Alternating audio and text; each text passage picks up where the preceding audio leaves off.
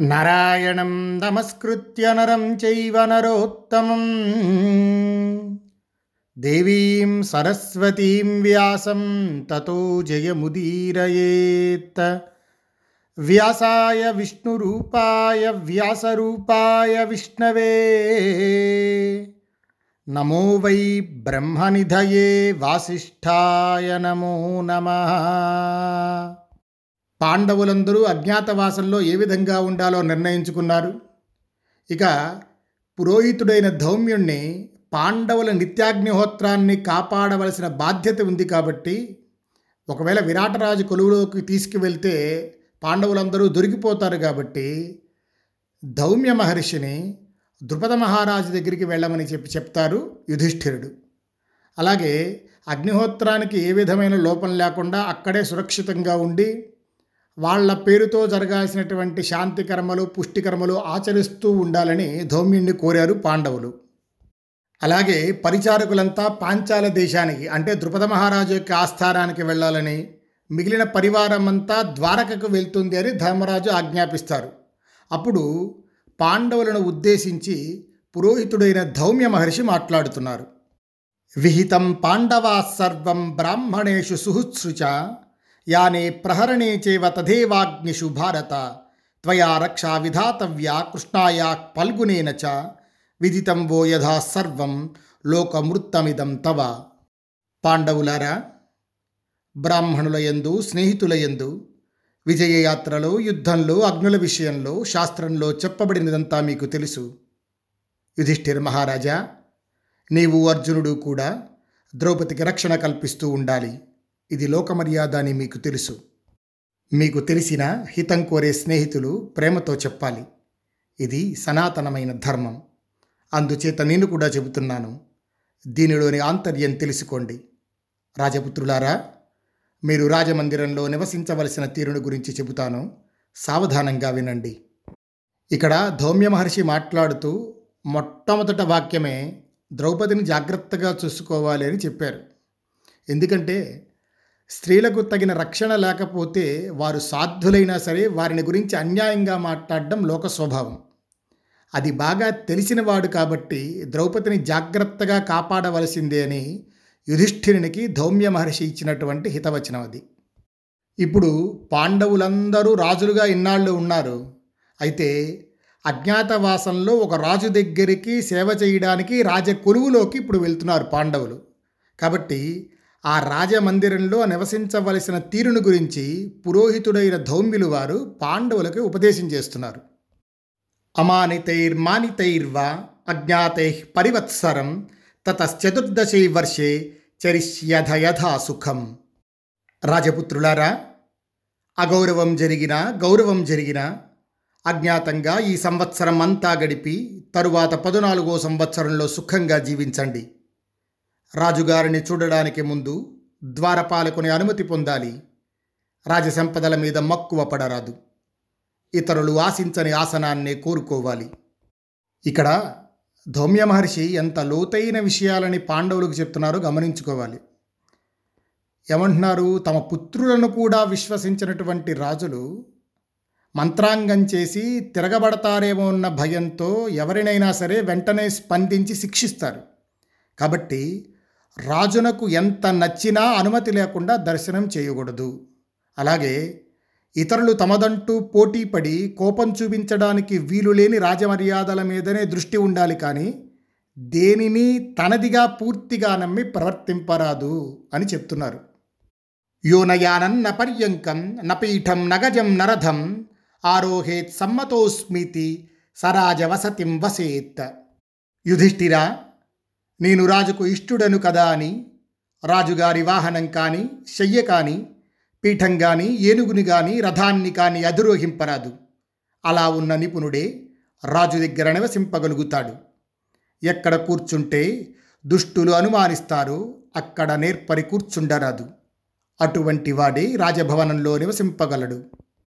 ఇక్కడ చూడండి ఎక్కడ కూర్చుంటే దుష్టులు అనుమానిస్తారో అక్కడ కూర్చుండరాదు అని చెప్పారు. అంటే ద్యూతగృహాలు మద్యపాన గృహాలు వేశ్యాగృహాలు తన నగరంలోనే పరదేశస్థులు సంచరించేటటువంటి ప్రదేశాలు. ఇలాంటి వాటిలో సంచరిస్తే వాడి శీలం కూడా శంకింపబడుతుంది. కాబట్టి అటువంటి ప్రదేశాలలో సంచరించరాదు అని చెప్పారు. అలాగే ఖజానా అంతఃపురం మొదలైన వాటికి దగ్గరగా తిరగటం అనుమానాస్పదమవుతుంది అని ధౌమ్య మహర్షి యొక్క ఉద్దేశం. నచాను శిష్యాత్ రాజానం అపృచ్ఛంతం కదాచన తూష్ణీం త్వేనముపాసీత కాలే సమభిపూజయేత్. రాజు అడగకుండా ఎప్పుడు రాజుకు కర్తవ్యం బోధించకూడదు. ఊరకే రాజును మౌనంగా సేవించాలి. సమయం తెలుసుకొని ప్రశంసించాలి. అసత్యం పలికే వారిని రాజులు దోషులుగా చూస్తారు. వాడు మంత్రి అయినా సరే అవమానిస్తారు. రాజుగారి భార్యలతో ఎన్నడూ సాంగత్యం చేయరాదు. అలా అంతఃపురంలో తిరిగే వారితోనూ రాజుగారు ద్వేషించే వారితోనూ రాజశత్రువులతోనూ మైత్రి చేయరాదు. యుధిష్ఠిరా చిన్న పనులైనా రాజుకు చెప్పిన తరువాతనే చెయ్యాలి. ఇలా రాజభవనంలో చరించేవానికి ఎప్పుడూ హాని కలుగదు. కూర్చోటానికి ఉత్తమాసనం లభించినా రాజు ఆజ్ఞాపించనంత వరకు రాజమర్యాదను భావిస్తూ పుట్టు గ్రుడ్డివాని వలె నిలవాలి. రాజాజ్ఞకై ఎదురు చూడాలి. మర్యాద మీరి ప్రవర్తించేవారు. పుత్రులైనా మునిమనవలైనా సోదరులైనా సరే శత్రు సంహారకులైన రాజులు గౌరవించరు.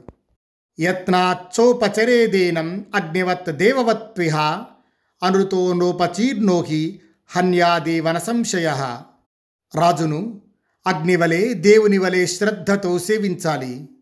ఈ సేవలో ఏమాత్రం కల్మషము కపటము ఉన్నా రాజు అతనిని చంపి తీరుతాడు ఇందులో సందేహం లేదు.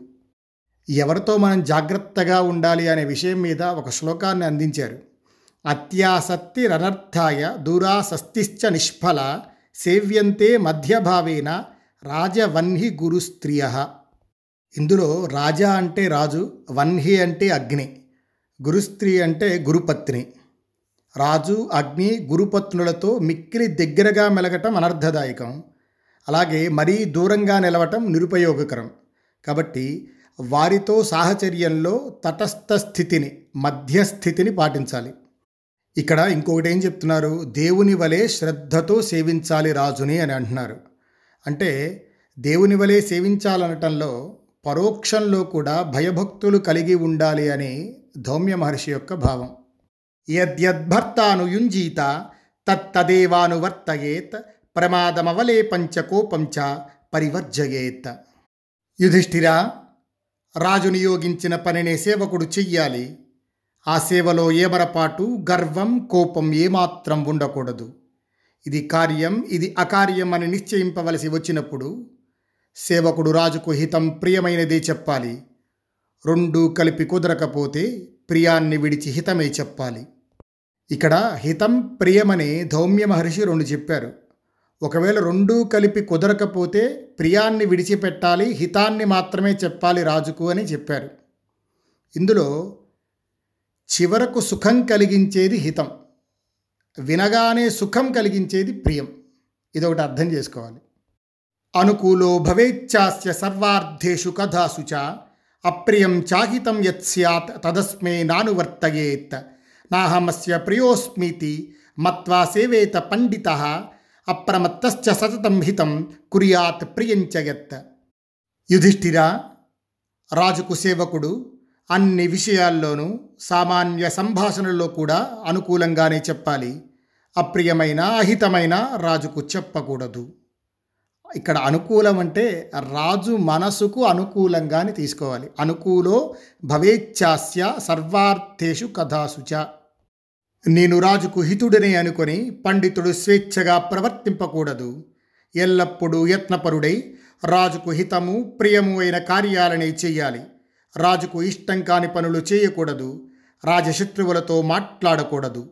రాజు నిర్దేశించిన కార్యం నుండి చెలింపకూడదు. అట్టి నేర్పరి రాజసభలో రాణిస్తాడు. దక్షిణం వాధవామం వా పార్శ్వమాసీద పండిత రక్షిణాం హ్యాత్త శస్త్రాణం స్థానం పశ్చాత్ విధీయతే. రాజపుత్రులారా తెలివిగల పండితుడు రాజుకు కుడి ప్రక్కను గాని ఎడమ ప్రక్కను గాని కూర్చోవాలి. వెనుక భాగంలో ఆయుధాలు ధరించిన రక్షకులుంటారు. అందుచేత వెనుక భాగం పనికిరాదు. రాజు ఎదుట పెద్ద ఆసనం మీద సేవకుడు ఎప్పుడూ కూర్చుండకూడదు. రాజు చూస్తూ ఉండగా సేవకుడు ఏ చిన్న పురస్కారము స్వీకరింపరాదు. రాజు యొక్క అసత్య భాషణాన్ని ఎక్కడా బయట పెట్టకూడదు. ఈ తీరు దరిద్రులకు కూడా ప్రియం కలిగిస్తుంది. యుధిష్ఠిరా రాజు విషయంలో ఇంకా వేరుగా చెప్పాలా? అంటే రాజు తప్పు చేసినా ఆ విషయం తనకు స్పష్టంగా తెలిసిన దృఢంగా మనస్సులో నిలిచి ఉన్న పరోక్షంలో దానిని గురించి మాట్లాడకూడదు అని ధౌమ్యుడి యొక్క ఉపదేశం. అసూయంతి హి రాజాన నరాన ఋతవాదిన తథైవ చావమన్యంతే నరాన్ పండితమానిన. యుధిష్ఠిరా తమ అబద్ధాలు బయటపెట్టేవారిని రాజులు దూషిస్తారు. పండితులు మనుకునేవారిని కూడా అలాగే అవమానిస్తారు. నేను శూరుడును అని గర్వపడరాదు తెలివిగలవాడనని విర్రవీగరాదు. రాజుకు ప్రియమాచరించి అతనికి ఇష్టుడు కావాలి అప్పుడే భోగశాలి అవుతాడు. ఒకసారి రాజు అనుగ్రహం వల్ల పొందలేని అంతులేని ఐశ్వర్యం పొందితే ఆ తరువాత రాజుగారి ప్రియహితాల పట్ల అప్రమత్తుడై ఉండాలి. ఎవని కోపం చాలా కష్టం కలిగిస్తుందో ఎవని అనుగ్రహం మహాఫలితాన్నిస్తుందో వానికి ఎంత తెలివిగలవాడైనా మనసులో కూడా కీడు తలపకూడదు. రాజు దగ్గర పెదవులు కొరకరాదు చేతులు చాచరాదు మోకాళ్ళు చాచుకొని కూర్చోరాదు సాగదీసి మాట్లాడరాదు. ఆవులింత అపానవాయు విసర్జనం కానీ మాటలు కానీ నిష్ఠీవనం కానీ ఇతరులకు తెలియకుండా మెల్లగా చెయ్యాలి. నిష్ఠీవనం అంటే ఉమ్మి వేయటం అని అర్థం హాస్య వస్తుషు చాన్యస్య వర్తమానేషు కేషుచిత్ నాతి గాఢం ప్రగృష్యేత నాచాప్యున్మత్త వద్ధసేత్ నాచాతి ధైర్యేణ చరేత్ గురుతాం హి వ్రజేత్ తత స్మితంతు మృదుపూర్వేణ దర్శయేత ప్రసాదజం. రాజపుత్రులారా ఇతర సేవకులు ఎవరైనా నవ్వుల పాలవుతున్నప్పుడు ఎక్కువ సంతోషించరాదు. పిచ్చివాని వలె నవ్వరాదు. అతి ధైర్యంతో ప్రవర్తింపరాదు. అలా ఉంటేనే గౌరవం పొందుతాడు. సంతోషాన్ని కూడా మృదువైన చిరునవ్వుతో ప్రదర్శించాలి. లాభం కలిగితే పొంగిపోకుండా అవమానం కలిగితే కుంగిపోకుండా నిత్యము ఏకాగ్రతతో రాజసేవలో ఉండేవాడు రాజసభలో చిరకాలం ఉంటాడు. యుధిష్ఠిరా రాజును కానీ రాజకుమారుణ్ణి కానీ సదా ప్రశంసించేవాడు. మంత్రియో ఆస్థాన పండితుడో అయి రాజుకు ప్రియుడై చిరకాలం రాజసభలో మనగలుగుతాడు. మొదట రాజుచే స్వీకరింపబడిన మంత్రి అకారణంగానే బహిష్కరింపబడిన కారాగారమందు ఉంచబడిన ఆ మంత్రి రాజును ద్వేషించకుండా నిందించకుండా ఉంటే మళ్ళీ సంపదను పొందుతాడు. రాజు యొక్క రాజ్యమందు కానీ కొలువులో కానీ ఉన్న నేర్పరి ప్రత్యక్షంగా కానీ పరోక్షంగా కానీ రాజు గుణాలనే చెప్పాలి. దోషాలు చెప్పకూడదు. యుధిష్ఠిరా రాజును బలవంతంగా లొంగ తీసుకోవాలనుకునే మంత్రి ఎంతో కాలం మా పదవిలో నిలవడు అతని ప్రాణాలకు కూడా ముప్పు కలుగుతుంది. ఎప్పుడైనా తన శ్రేయస్సుకు భంగం కలిగే పక్షంలో రాజుతో ఇతరులను కలవనీయకూడదు సంవాదం చేయనీయకూడదు. యోగ్య విషయాల్లో రాజుకు తన చాతుర్యాన్ని చూపాలి. ఉత్సాహవంతుడు బలవంతుడు సత్యవాది అయి మృదుత్వంతో ఇంద్రియ నిగ్రహంతో రాజును ఎల్లప్పుడూ నీడవలే అనుసరించేవాడు. రాజాస్థానంలో చిరకాలం ఉంటాడు. అన్యస్మిన్ ప్రేష్యమాణేతు పురస్తాత్ యస్ సముతత్పతేత్ అహం కి కరవాణీతి సరాజ వసతిం వసేత్. రాజపుత్రులారా రాజు ఎవరినైనా ఎక్కడికో పంపాలనుకున్నప్పుడు తానై ముందుకు వచ్చి నేనేమి చేయగలుగుదును అని రాజుకు తన ఉత్సాహం తెలిపినవాడు రాజాస్థానంలో చిరకాలం ఉంటాడు. అంతఃపుర కార్యాల్లో కానీ శత్రువులను జయించటం మొదలైన వాక్య విషయాల్లో కానీ నియుక్తుడై ఎప్పుడూ చెలించకుండా సంశయించకుండా వర్తించేవాడు రాజాస్థానంలో చిరకాలం ఉంటాడు. యుధిష్ఠిరా సేవకుడు రాజకార్యం మీద ఇతర ప్రదేశాలకు వెళ్ళినప్పుడు ఇంటి దగ్గర ఉన్న భార్యాపుత్రులను భోగాలను స్మరింపకూడదు. సుఖం కోరుకునే సేవకుడు కష్టపడి పనిచేస్తే రాజాస్థానంలో చిరకాలం మనగలుగుతాడు. రాజుతో సమానంగా అతిశయమైన వేషభూషణాలు ధరింపకూడదు. రాజుకు మరీ సన్నిహితుడుగా ఉండకూడదు. ఎక్కువగా రాజుతో ఆలోచన చేయకూడదు. రహస్యం బయట పెట్టకూడదు ఇలా ఉంటే అతడు రాజుకు ప్రీతిపాత్రుడవుతాడు. నకర్మణి నియుక్త సంధనం కించిదపి స్పృశేత్ ప్రాప్నోతి హిహరన్ ద్రవ్యం బంధనం ఎదివా వధం. రాజకార్యంలో నియుక్తుడైన వాడు రాజద్రవ్యం కొద్దిగా కూడా ముట్టుకోరాదు. అలా హరిస్తే వాడు బంధనం కానీ మరణం కానీ పొందుతాడు. రాజు వాహనం కానీ వస్త్రం కానీ భూషణం కానీ మరేదైనా కానీ ఇస్తే సేవకుడు దానిని నిత్యము ధరించాలి. అలా చేస్తే రాజుకు అతడు మిక్కిలి ఇష్టుడవుతాడు. పాండుకుమారులారా ఈ విధంగా ప్రయత్నించి మీ మనస్సులను చిక్కబట్టుకొని ఈ సంవత్సరం ఇలా ప్రవర్తించండి. తరువాత మీ రాజ్యం పొంది మీరు యథేచ్ఛగా ప్రవర్తించవచ్చు. పురోహితుడైన ధౌమ్యుడు ఈ విధంగా చెప్పేసరికి అప్పుడు యుధిష్ఠిరుడన్నాడు మహాత్మా ధౌమ్య మేము ఇప్పుడు మీ శిక్షణ పొందాము. మా తల్లి కుంతీదేవి మహాబుద్ధిశాలి విదురుడు తప్ప ఈ విధంగా ఎవరూ చెప్పలేరు. ఈ దుఃఖం నుండి గట్టెక్కడానికి మా ప్రయాణానికి జయానికి చేయదగిన అనంతర కార్యం మీరు చేయవచ్చు. ధర్మరాజు ఇలా చెప్పగానే బ్రాహ్మణోత్తముడైన ధౌమ్యుడు ప్రయాణానికి అవసరమైన సర్వము యథావిధిగా చేశాడు. పాండవుల అగ్నిహోత్రాలను ప్రజ్వలింపజేసి సమృద్ధి వృద్ధి పృథివీ విజయం కలగాలని సమంత్రకంగా హోమం చేశాడు. పాండవులు అగ్నిహోత్రాలకు బ్రాహ్మణులకు తాపసులకు ప్రదక్షిణం చేసి ద్రౌపదిని ముందు నిలిపి ఆరుగురే పయనమయ్యారు. ఇక్కడ పాండవులు ద్రౌపదిని ముందు నిలిపి ఆరుగురు బయలుదేరారు అని చెప్పారు వ్యాసపరమాత్మ ఎందుకంటే ఆత్యంతికేషు కార్యేషు నారీ కార్యా పురస్సర సర్వేషు ధర్మకార్యేషు నారీ దక్షిణతోమత సర్వేషు కామకార్యేషు నారీ వామా ప్రశస్యతే పితృకార్యేషు సతతం నారీ వామకరానుగా. అంటే ఈ శ్లోకం ఏం చెప్తుందంటే ప్రధానమైన కార్యాలలో స్త్రీలు ముందు నడవాలి ధర్మకార్యాలలో కుడివైపు కామకార్యాలలో ఎడమవైపు పితృకార్యాలలో ఎడమ చేతిని అనుసరిస్తూ స్త్రీలు నిలవాలి అని ఈ శ్లోకం యొక్క అర్థం. వీరులైన పాండవులు వెళ్ళిన తరువాత ధౌమ్యుడు అగ్నిహోత్రాలను పుచ్చుకొని పాంచాల దేశానికి వెళ్ళిపోయాడు. ఇంద్రసేనాదులు యాదవులను చేరి రథాలను గుర్రాలను సంరక్షించుకుంటూ భద్రంగా సుఖంగా ఉన్నారు. తే వీరా బద్ధ నిస్త్రింషా తథా బద్ధ కలాపిన బద్ధ కాళిందీమభితో యయు. పాండవులు ఖడ్గాలు అమ్ముల పొదులు ధరించి చేతులకు వ్రేళ్ళకు తొడుగులు దాల్చి యమునా నది సమీపానికి వెళ్ళారు. వారు యమునా నది కుడి ఒడ్డున నడిచారు. అరణ్యవాసం ముగించి తమ రాజ్యం పొందాలనే కుతూహలంతో మహాబలుడైన పాండవులు ధనుర్బాణాలు ధరించి గిరిదుర్గాల్లోనూ వనదుర్గాల్లోనూ నిలుస్తూ మృగాలను వేటాడుతూ నడిచిపోతున్నారు. పాండవులు అలా దశార్ణ దేశానికి ఉత్తరంగా పాంచాల దేశానికి దక్షిణంగా ఎకురుల్లో మాసురసేన దేశాల మధ్యలో పయనిస్తూ తాము వేటకాండ్లమని చెప్పుకుంటూ అడవిలోంచి మత్స్య దేశంలోకి ప్రవేశించారు. ధనుస్సులు కత్తులు ధరించి గడ్డాలు మీసాలు పెరిగి వివర్ణులయి పాండవులు ఆ విరాటుని రాజ్యంలో ప్రవేశించారు.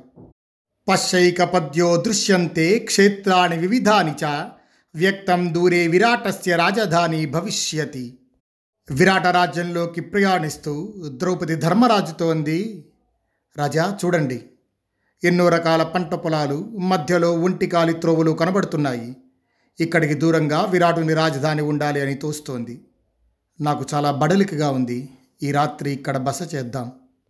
ద్రౌపది ఇలా చెప్పగానే అప్పుడు యుధిష్ఠిరుడు అర్జున ఈరోజు అడవి నుండి బయటపడి విరాటుని రాజధానిలో బస చేద్దాం. ఉత్సహించి ద్రౌపదిని ఎత్తుకునిరా. యుధిష్ఠిరుడు ఇలా ఆజ్ఞాపించగానే వెంటనే అర్జునుడు భద్రగజంలాగా ఆమెను ఎత్తుకొని నగర సమీపానికి తీసుకొని వచ్చి దింపాడు. స్వస్తి ప్రజాభ్య పరిపాలయంతాం న్యాయేన మార్గేణ మహీం మహిషా. గోబ్రాహ్మణేభ్య శుభమస్తు నిత్యం లోకా సమస్తా సుఖినో భవంతు.